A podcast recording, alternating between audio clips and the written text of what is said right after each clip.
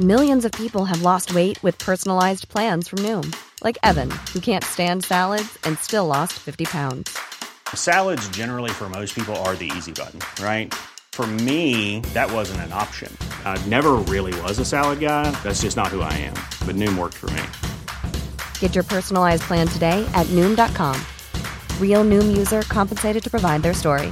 In four weeks, the typical Noom user can expect to lose one to two pounds per week. Individual results may vary. Cool fact a crocodile can't stick out its tongue. Also, you can get health insurance for a month or just under a year in some states. United Healthcare short term insurance plans, underwritten by Golden Rule Insurance Company, offer flexible, budget friendly coverage for you. Learn more at uh1.com. This is Paige, the co-host of Giggly Squad, and I want to tell you about a company that I've been loving, Olive and June. Olive and June gives you everything that you need for a salon quality manicure in one box. And if you break it down, it really comes out to $2 a manicure, which is absolutely insane. It's also so easy to get salon worthy nails at home with Olive and June. The difference between how your nails used to look when you did them yourself and now with the Mani system is a complete game changer. The best thing about Olive and June too is it's a quick dry, dries in about one minute, lasts for five days, and full coverage in up to one to two coats. Visit oliveandjune.com slash perfect Mani 20 for 20% off your first system. That's oliveandjune.com slash perfect Mani 20 for 20% off your first system.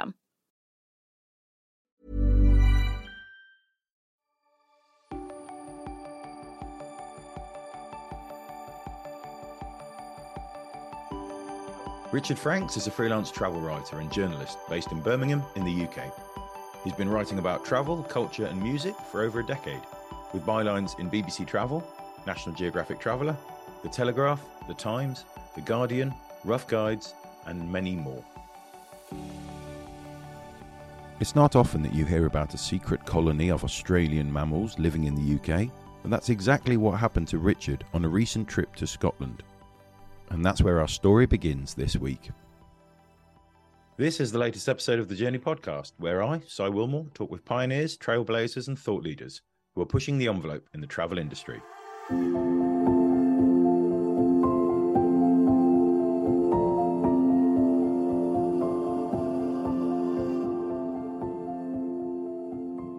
I was in Luss, which is just like a.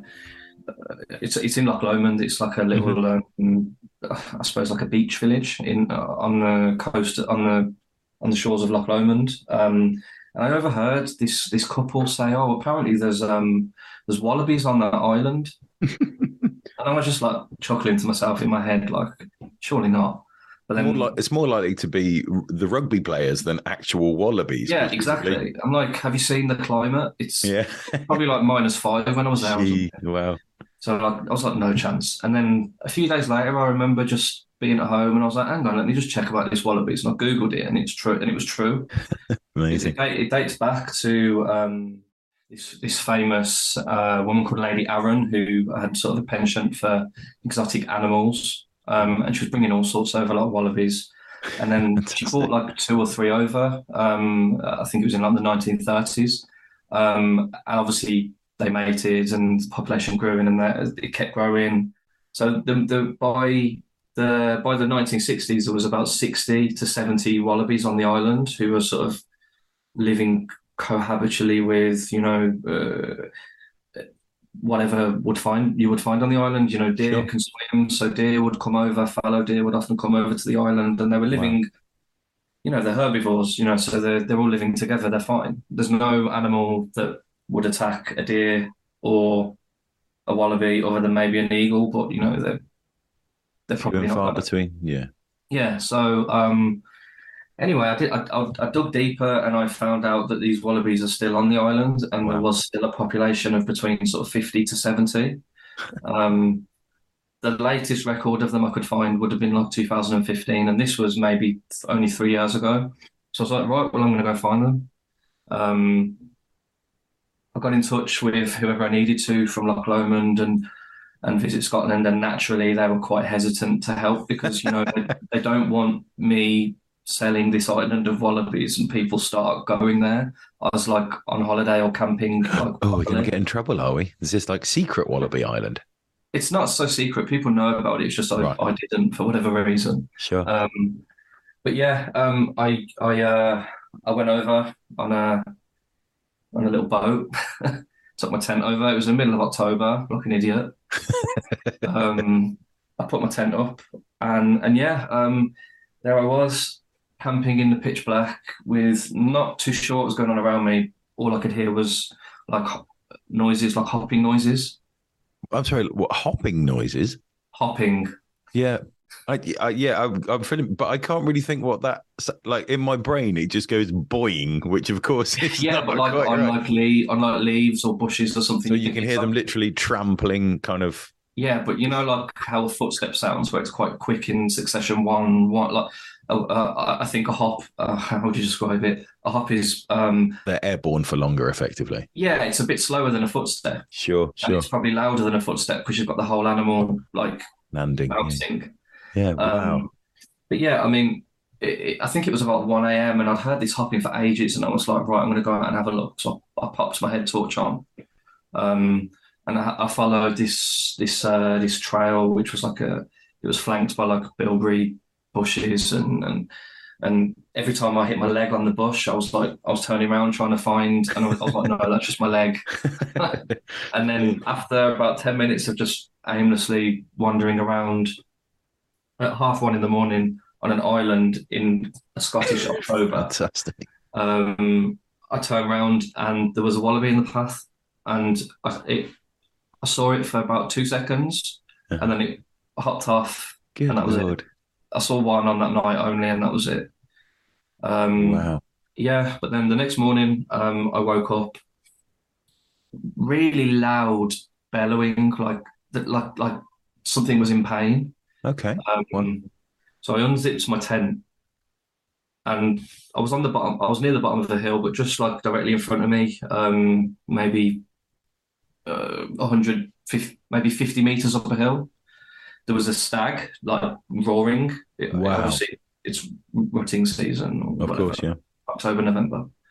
Um, and it was roaring in one direction and I didn't know what was going on. And a couple of minutes later, I got out my tent and I, I tried to follow its eyesight or line of sight.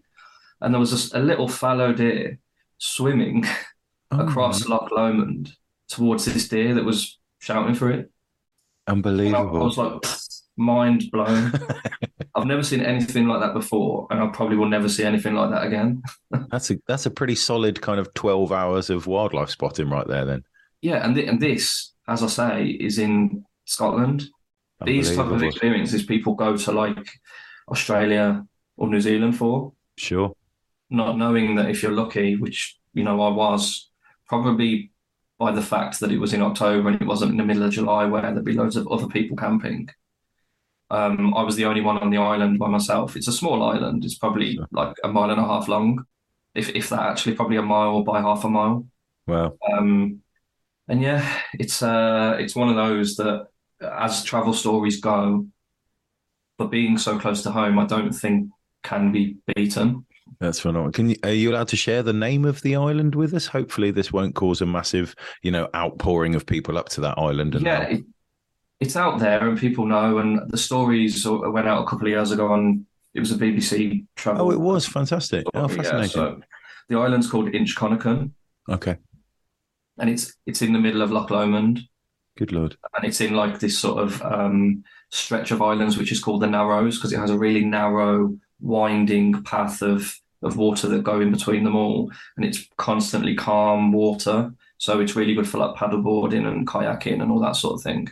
And it's it's why wildlife are so, I suppose, abundant there um, because it's not very disturbed. The waters are calm. People don't tend to go there that often. Sure. What a phenomenal story. There you go, folks. If you thought you had to go to the other side of the world to see wallabies, you really don't. They're actually on our own fair shore. So rather than yeah. an 18 hour flight to Melbourne or whatever it may be, yeah. you can jump on the Caledonian Sleeper, leave in London. I think it's London Euston.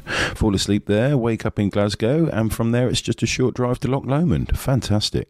Richard, it sounds like you've been spending a lot of time in Scotland in the last few months. How did that come about? Back, I think it was in November, I was offered um, the update of the Rough Guide to the North Coast 500 Fantastic. physical book.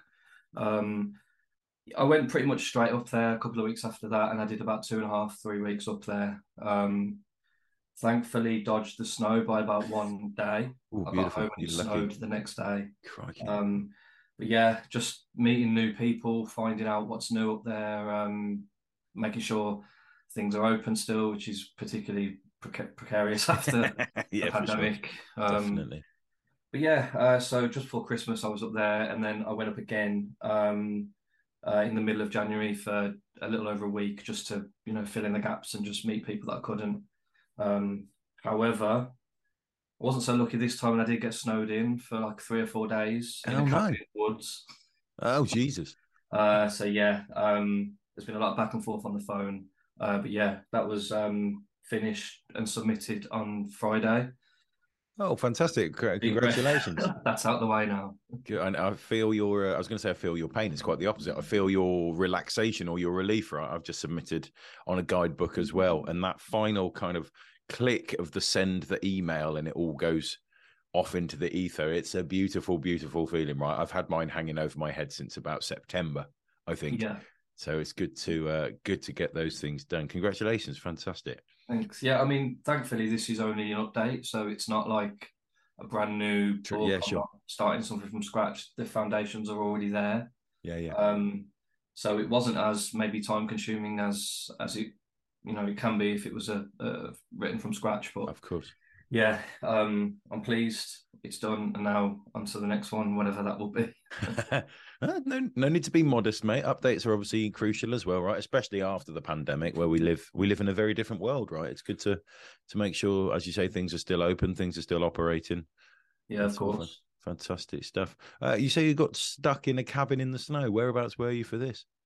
Yeah, so um, I was staying at a new um, cabin in uh, just outside of Ullapool on the on the west coast Yeah, in the fantastic. Highlands, um, called Ecotone Cabins. It's a really great project actually because the family who own they have two cabins, and the family who own the cabins they also own the immediate forest land around them. Oh, So brilliant! all of they also own a construction company, so it's pretty much everything that's built they've done themselves. Um, it's really eco-friendly, and all of the profits that go from people staying there go back into the forest to to keep it prolonged for future use. So it's effectively regenerative tourism, which is quite like a fascinating thing for me. I'm quite interested in that at the minute. I'm just kind of listening to you now, and it all feels a little bit familiar. Folks, if you're listening, completely bizarre coincidence. It sounds like Richard and our editor in chief, Emma Gibbs, have actually stayed at the same cabin in the middle of nowhere within what about three months of each other. Richard, you could have written the story for us had we known. Yeah, to be to be fair, I did actually um I did actually ask Emma if uh, there was a Scotland gap, and she said she's No kidding. So yeah, No kidding. Not only is the Scotland gap filled, it's the exact same bloody yeah, destination. exactly, yeah. Wow. Well, obviously, folks, you can stay tuned for issue four. We are going to print in about four or and a half weeks on that. Um, and then you can read all about that. So you can read all about it in Emma's piece, and you can even read even more about it in Richard's guidebook, which is coming out in the summer, I imagine. Is that right? Yeah, I think it's uh in August. Fantastic. Yeah, And that's in Ullapool up in up in the on basically on the west coast of the Scottish Highlands, right? Yeah, it's um it, it's effectively the only slab of civilization you have from the very north coast down to Ullapool. Ullapool is like the main port. You can get sure, sure. you can get the ferry to like Lewis and Harris from there.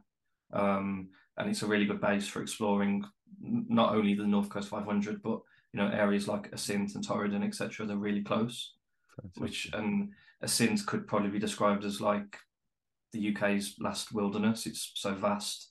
There's nothing Wonderful. there, just you and the deer. It's a, an amazing place, and yeah, those cabins are, are really cool. But when you're snowed in, as idyllic as that sounds, when you have a guidebook to write, it did help a little bit. But I was there to go and experience things that I maybe couldn't on the first trip.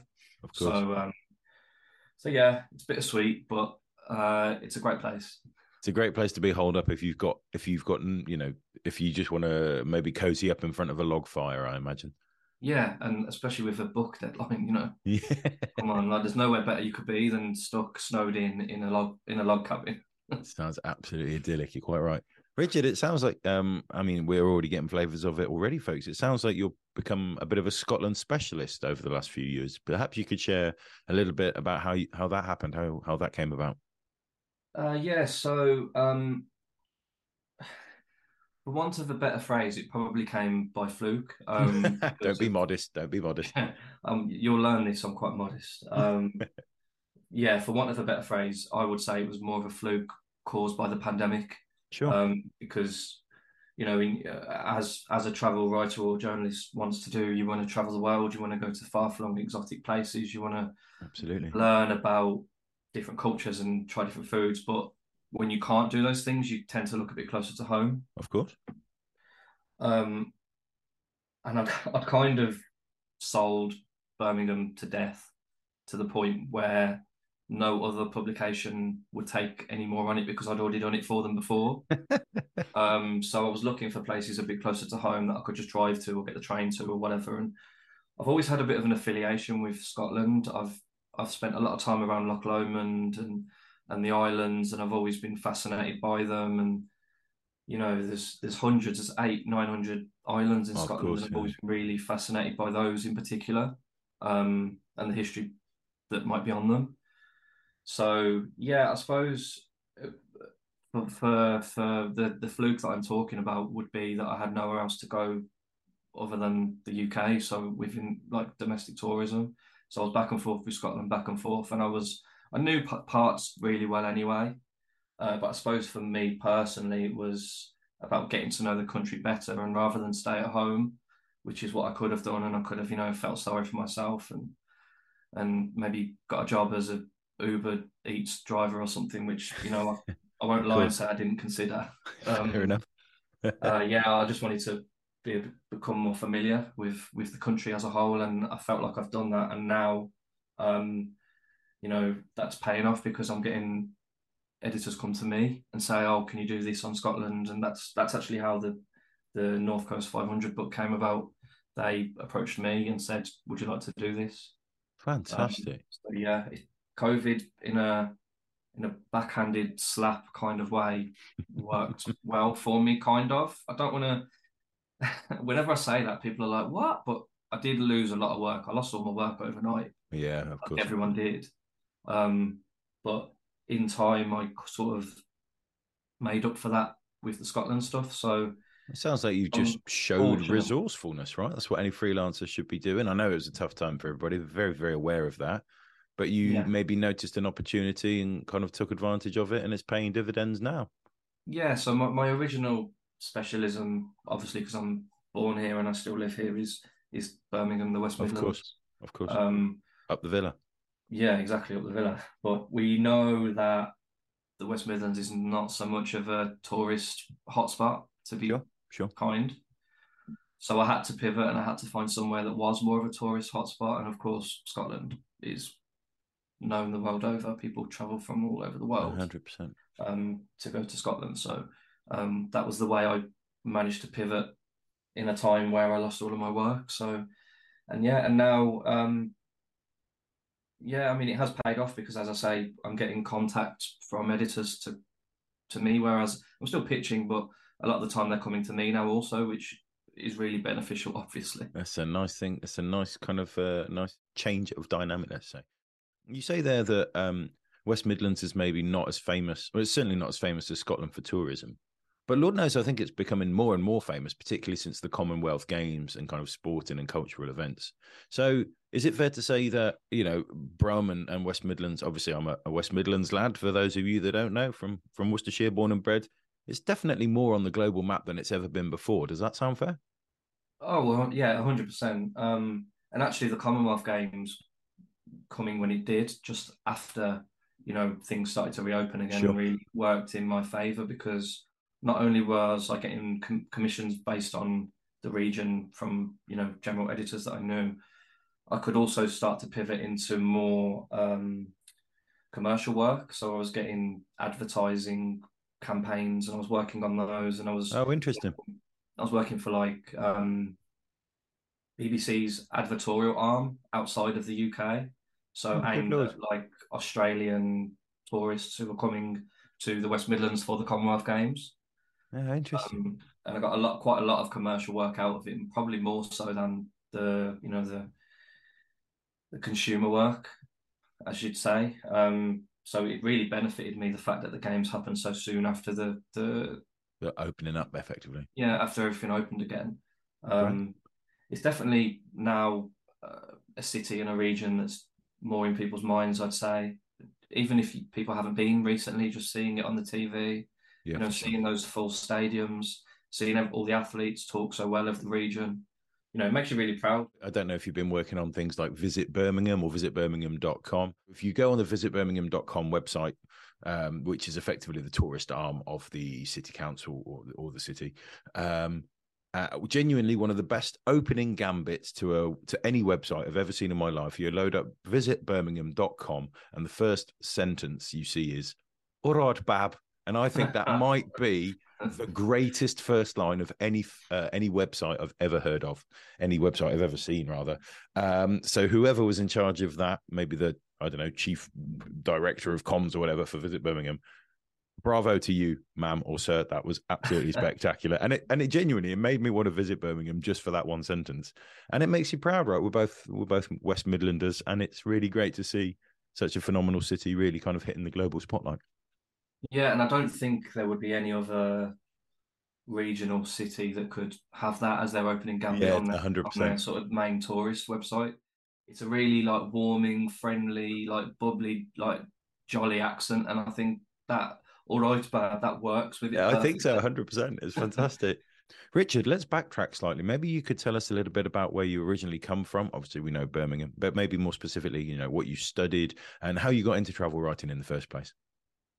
Yeah, um, you'll be pleased to know that I have listened to most of these uh, journey Oh, podcasts. delighted, and, delighted. and, and I would say that my approach is probably a little less conventional than I suppose most of the other people Wow.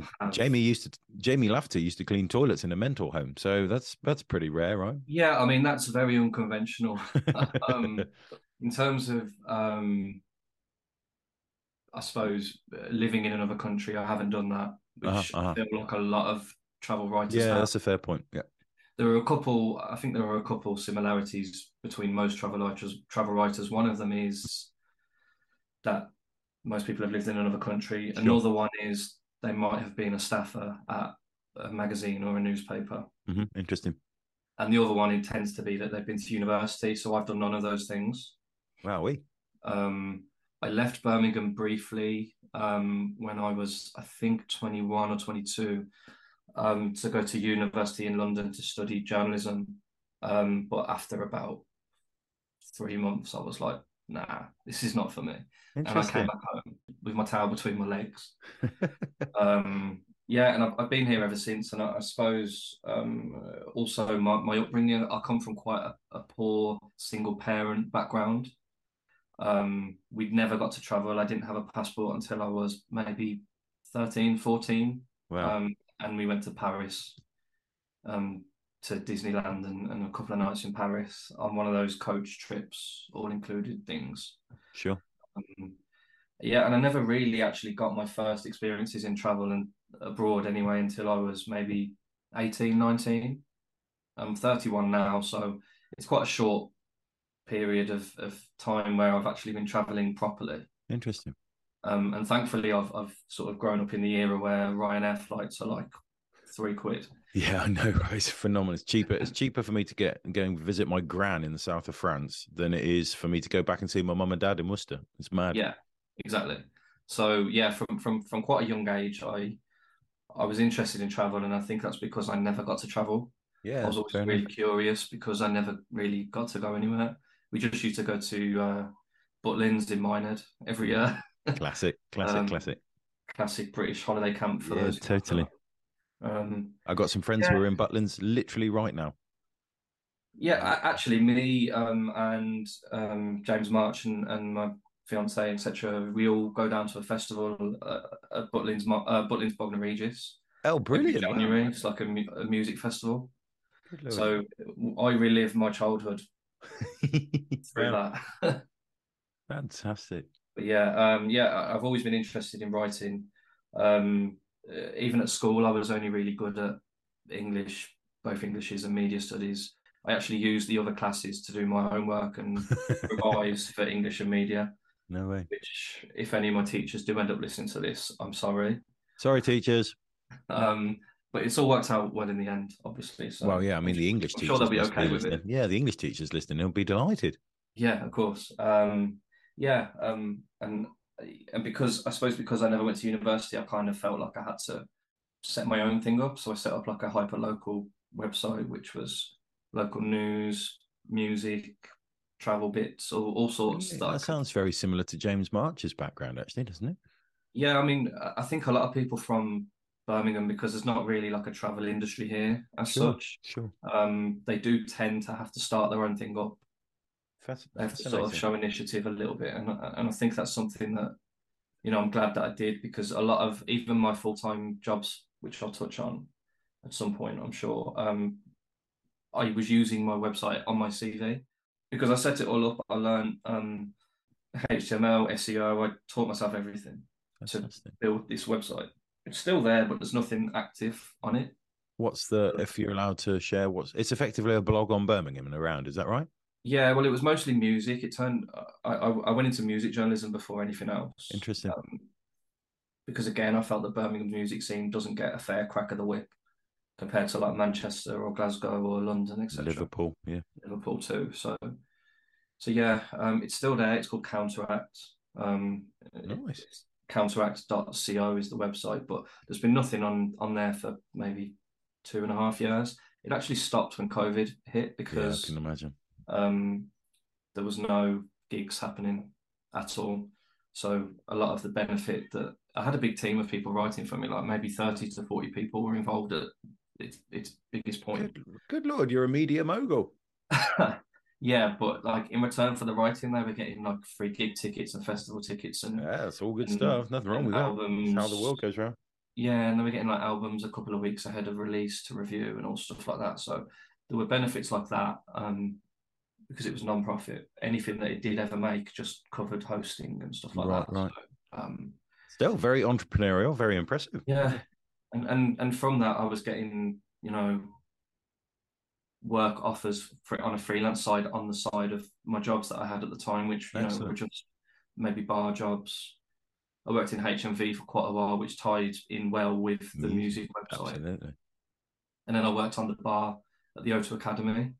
Yeah. So I was getting to see all these gigs all the time, and then I'd go home and review them for the website. So um, I purposefully kept those sort of bar jobs and and and and retail jobs to be able to keep the website going. But obviously, it gets to a point where you need a job to or a Sure. better paid job to fund, you know, life.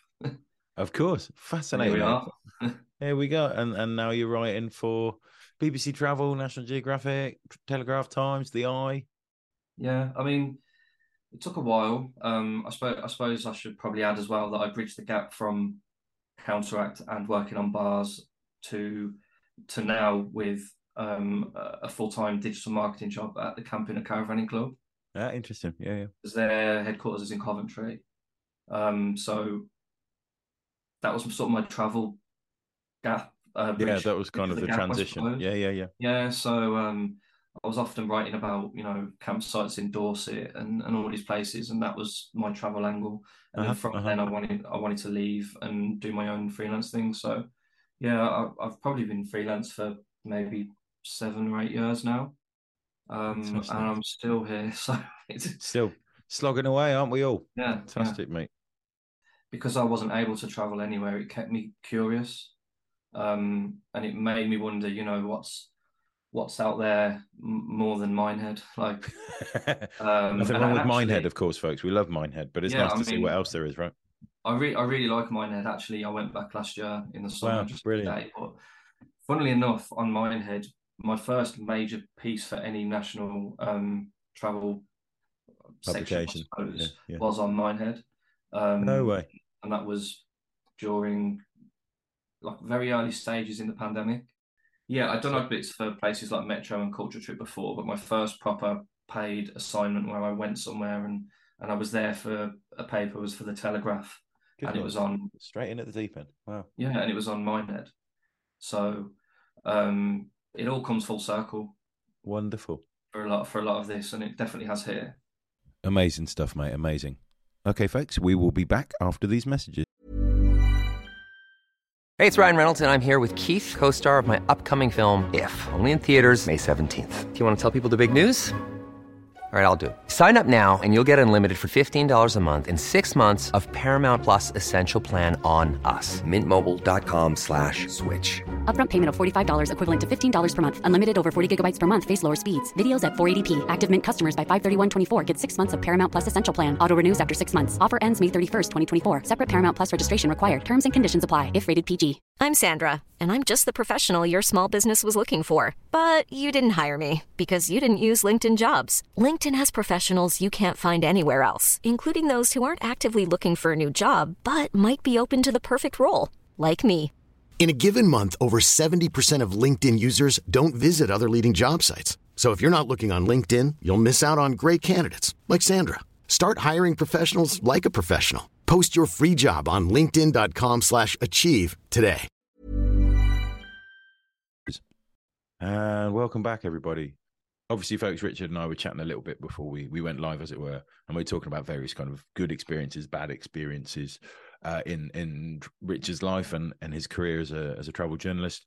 And one story comes to mind, Richard. Perhaps you'd like to share a little bit with us now about a particularly bad car hire experience. Perhaps you could share a bit. Yeah, so there was this story. Um, actually, I was listening to um, the, the podcast with Ross Clark, and he said he's going to La Gomera to to write about Yeah, uh, yeah. La Gomera, and that's what I was doing when I went. Um, and this was a couple of years ago for BBC Travel.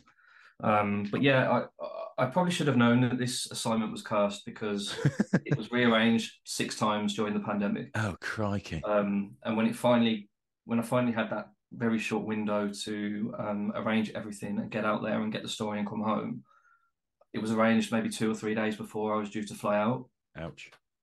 So maybe a bit of naivety on my part. I probably should have waited a bit longer, and I probably should have um, arranged things a little bit better because I didn't know who the car hire company was, um, who who were going to be giving me the car. And for those who don't know, La Gomera is a very small island just off the west coast of Tenerife. Um, it's really famous for its hiking trails. It has a national park, which Garajonay, which is very very high. It's almost five thousand feet at the the highest point. Wow. Um, and there's a road which is almost at that level. So bear that in mind. Anyway, to get there, you fly to Tenerife, you get a transfer to um, the ferry port, and then you it's like about a 45, 50 minute crossing. Um, and you know when you arrive at the airport and people have the signs which have your name on Yep. for a transfer, they said they were going to do that for me about the car hire, and then I just follow them because it was a little bit away from the ferry port. Except there was no one there, and I stood there for about an hour. Oh, God. Um, so I found out where the car hire offices were, and there was about six or seven in a row in this little building just on the side of the ferry port terminal. Obviously, I had no idea what the company was. Um, secondly, my Spanish is what I like to call Spanglish, so Yeah, they sure. can't understand me. um, in Tenerife, you can get away with it. On La Gomera, no, you cannot because they speak a, a certain dialect. Yeah, which sure. is a- slightly different to Tenerife, and Canarian Spanish is also very different to Spanish Spanish. That's right. Yeah. Yeah. Um, so yeah, here I was trying to figure this out, blah blah blah. Um, about forty minutes later, a man comes up to me. Obviously, I looked very English, and he said, "Are you Richard Franks?" I said, "Yes." Takes me to this car. It's like a beaten up old Renault Clio, Great. um, with like one hundred and forty five thousand miles on the clock. Um, How many laps of the island must that be? It must be phenomenal. Yeah, I know. Um, it was probably as old as me. Um, yeah, so I get in the car and I said, you know, is there a uh, like, do you have GPS? Is there a, you know sat nav? And he was like, no, sorry. Um, Okay. So I have to find my way to the other end of the island, which is an hour and twenty minute drive across the highest peak of the island through the clouds. wow. Scary. And when I say through the clouds, I mean through the clouds. They were very low on that day. It was a it was a mixture of the mist and the clouds. Sure. Um, yeah, so here I am, just sort of heading up this big hill, and I get to the top. I'm about 30 minutes in. Um, and I get to this little village and I can't see a thing because it's just cloudy and misty everywhere. So I'm driving along probably like 50 miles an hour, anno- annoying everyone behind me. um, also on the wrong side of the road, I'll add. Wrong, Uh, wrong yeah. side for you, right? Not the wrong Yeah. side for them. Yeah, wrong side for me. Few. Okay, good. What, what I'm used to. Yeah, absolutely. Um, and I took this sort of turning, which I thought would be the right turning, but instead I went into this really tiny hillside village, which had cobbled streets right. because I couldn't see the signs because I was in the clouds, and it was it wasn't at night, so there's no street lights. Um, also, I'm pretty sure it's like a designated dark sky zone, so they can't even have street lights. Yeah, makes sense. Um, Inconsiderate, I'm- isn't I'm- it? How inconsiderate yeah, of them. I know. Come on, Guys, come on. Richard Franks is coming. Get some street yeah.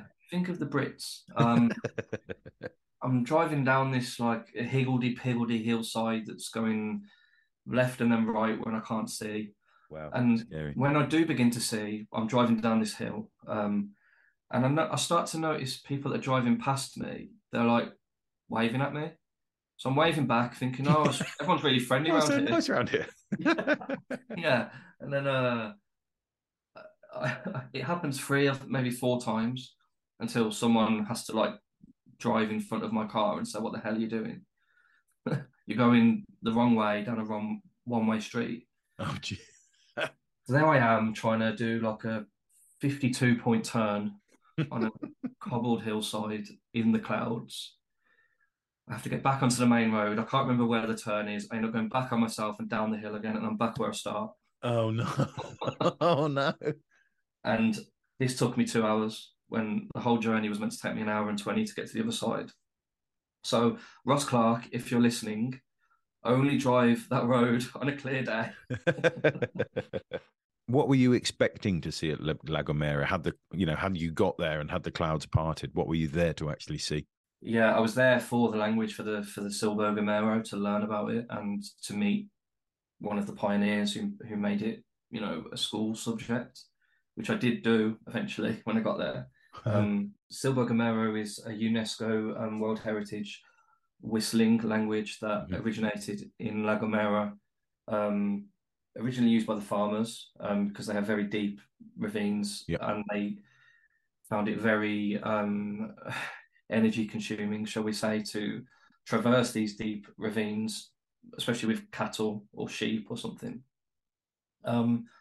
Yeah, and and as as small languages do, when you know telephones and, and the internet comes along, they tend to die out. Whereas this one is now protected um, by UNESCO, and it's a compulsory language in schools. So um, yeah, I went to learn about that and why it became compulsory, and I was taught some uh, Silvo. I was not very good at it. Um, but, yeah, I mean the story's up on BBC Travel. It was a, it was a, it was actually a really nice assignment. I know I've sort of made it sound like it was the thing from hell, but once the clouds parted, to say, um, it it was a really nice and probably a different assignment for me because I, I wouldn't normally do maybe something like that. So I was Sure. I was a little bit out of my comfort zone anyway in the first place. Um, going to an island which predominantly doesn't speak English and also whistles as a language, and I can do neither. so yeah. Oh, they chose the wrong journalist for the job then, surely. You couldn't Yeah, drive well- there. You couldn't see where you're going. You can't whistle. You can't speak Spanish. yeah. So well, I can, but just not very good. Oh, sure. Okay. Um, Fantastic. Uh, but yeah, it, it's uh, it was an experience, and I'm really glad I did it. And yeah, maybe next time I'll get a transfer or a guide to take me there. Fantastic. Folks, if you're interested to, to read more, learn more, it's the Silbo Gomero, literally the the whistle of La Gomera, right? That's the kind of translation. Yeah. Silbo is the whistle. Silbo, S I L B O space G O M E R O, Silbo Gomero. And it's a unique whistling language that helps the Spanish farmers kind of communicate across ravines on the island of La Gomera. Yeah. Fantastic. Richard, let's kind of start wending our way towards the end, or maybe start thinking about the future a little bit.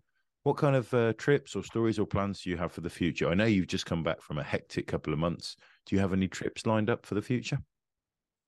Uh, yeah, I mean, in between Scotland trips, I've sort of fell into um, several California trips. Fantastic. Um, I went twice last year, and Um, I might be going to Yosemite um, in a few weeks for Awesome. some Awesome. skiing lessons, which is you know being thrown in right at the deep end.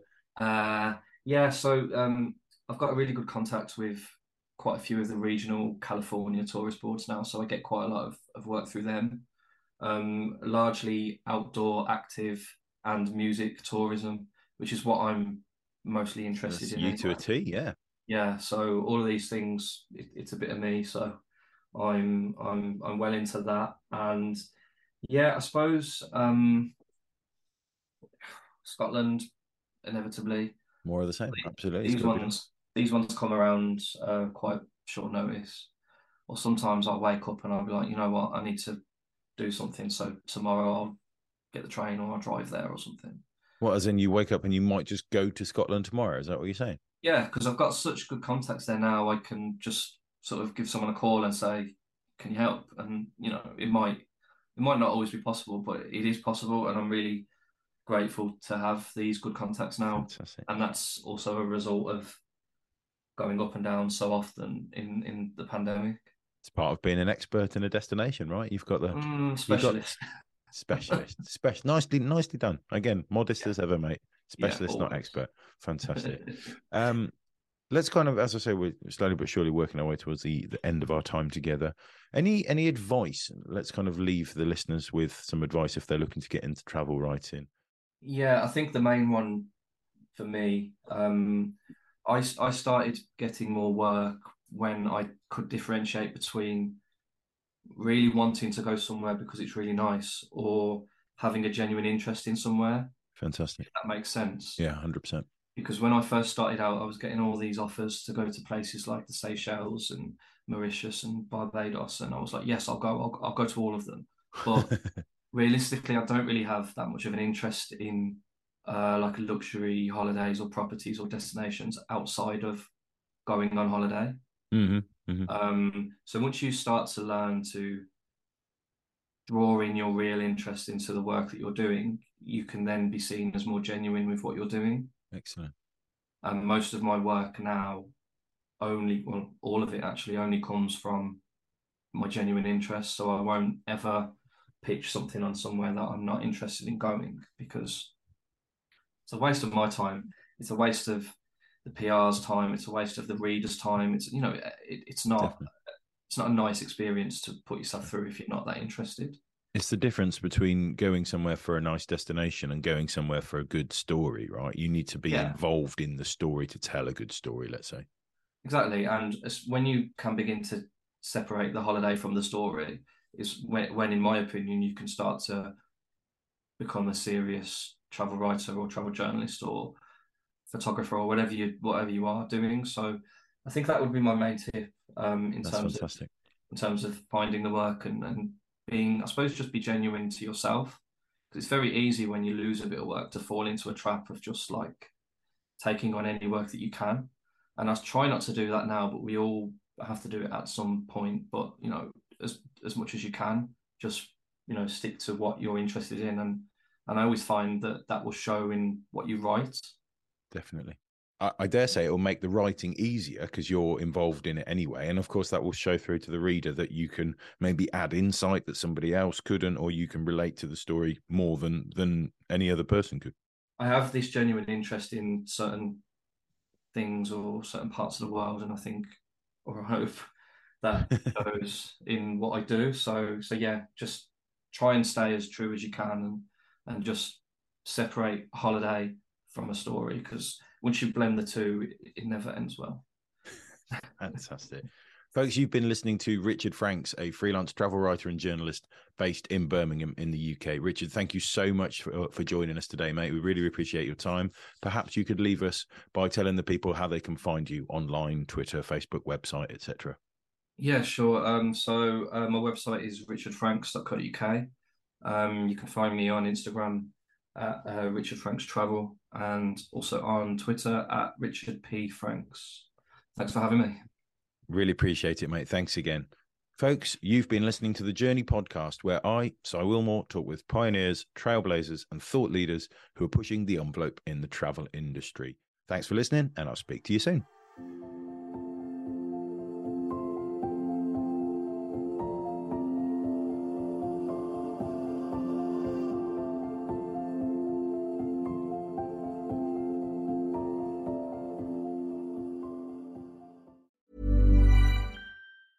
Planning for your next trip? Elevate your travel style with Quince. Quince has all the jet setting essentials you'll want for your next getaway, like European linen, premium luggage options, buttery soft Italian leather bags, and so much more. And is all priced at 50 to 80% less than similar brands. Plus, Quince only works with factories that use safe and ethical manufacturing practices. Pack your bags with high-quality essentials you'll be wearing for vacations to come with Quince. Go to quince.com slash pack for free shipping and 365-day returns. Even when we're on a budget, we still deserve nice things. Quince is a place to scoop up stunning high-end goods for 50 to 80% less than similar brands. They have buttery soft cashmere sweaters starting at $50, luxurious Italian leather bags, and so much more. Plus, Quince only works with factories that use safe, ethical, and responsible manufacturing.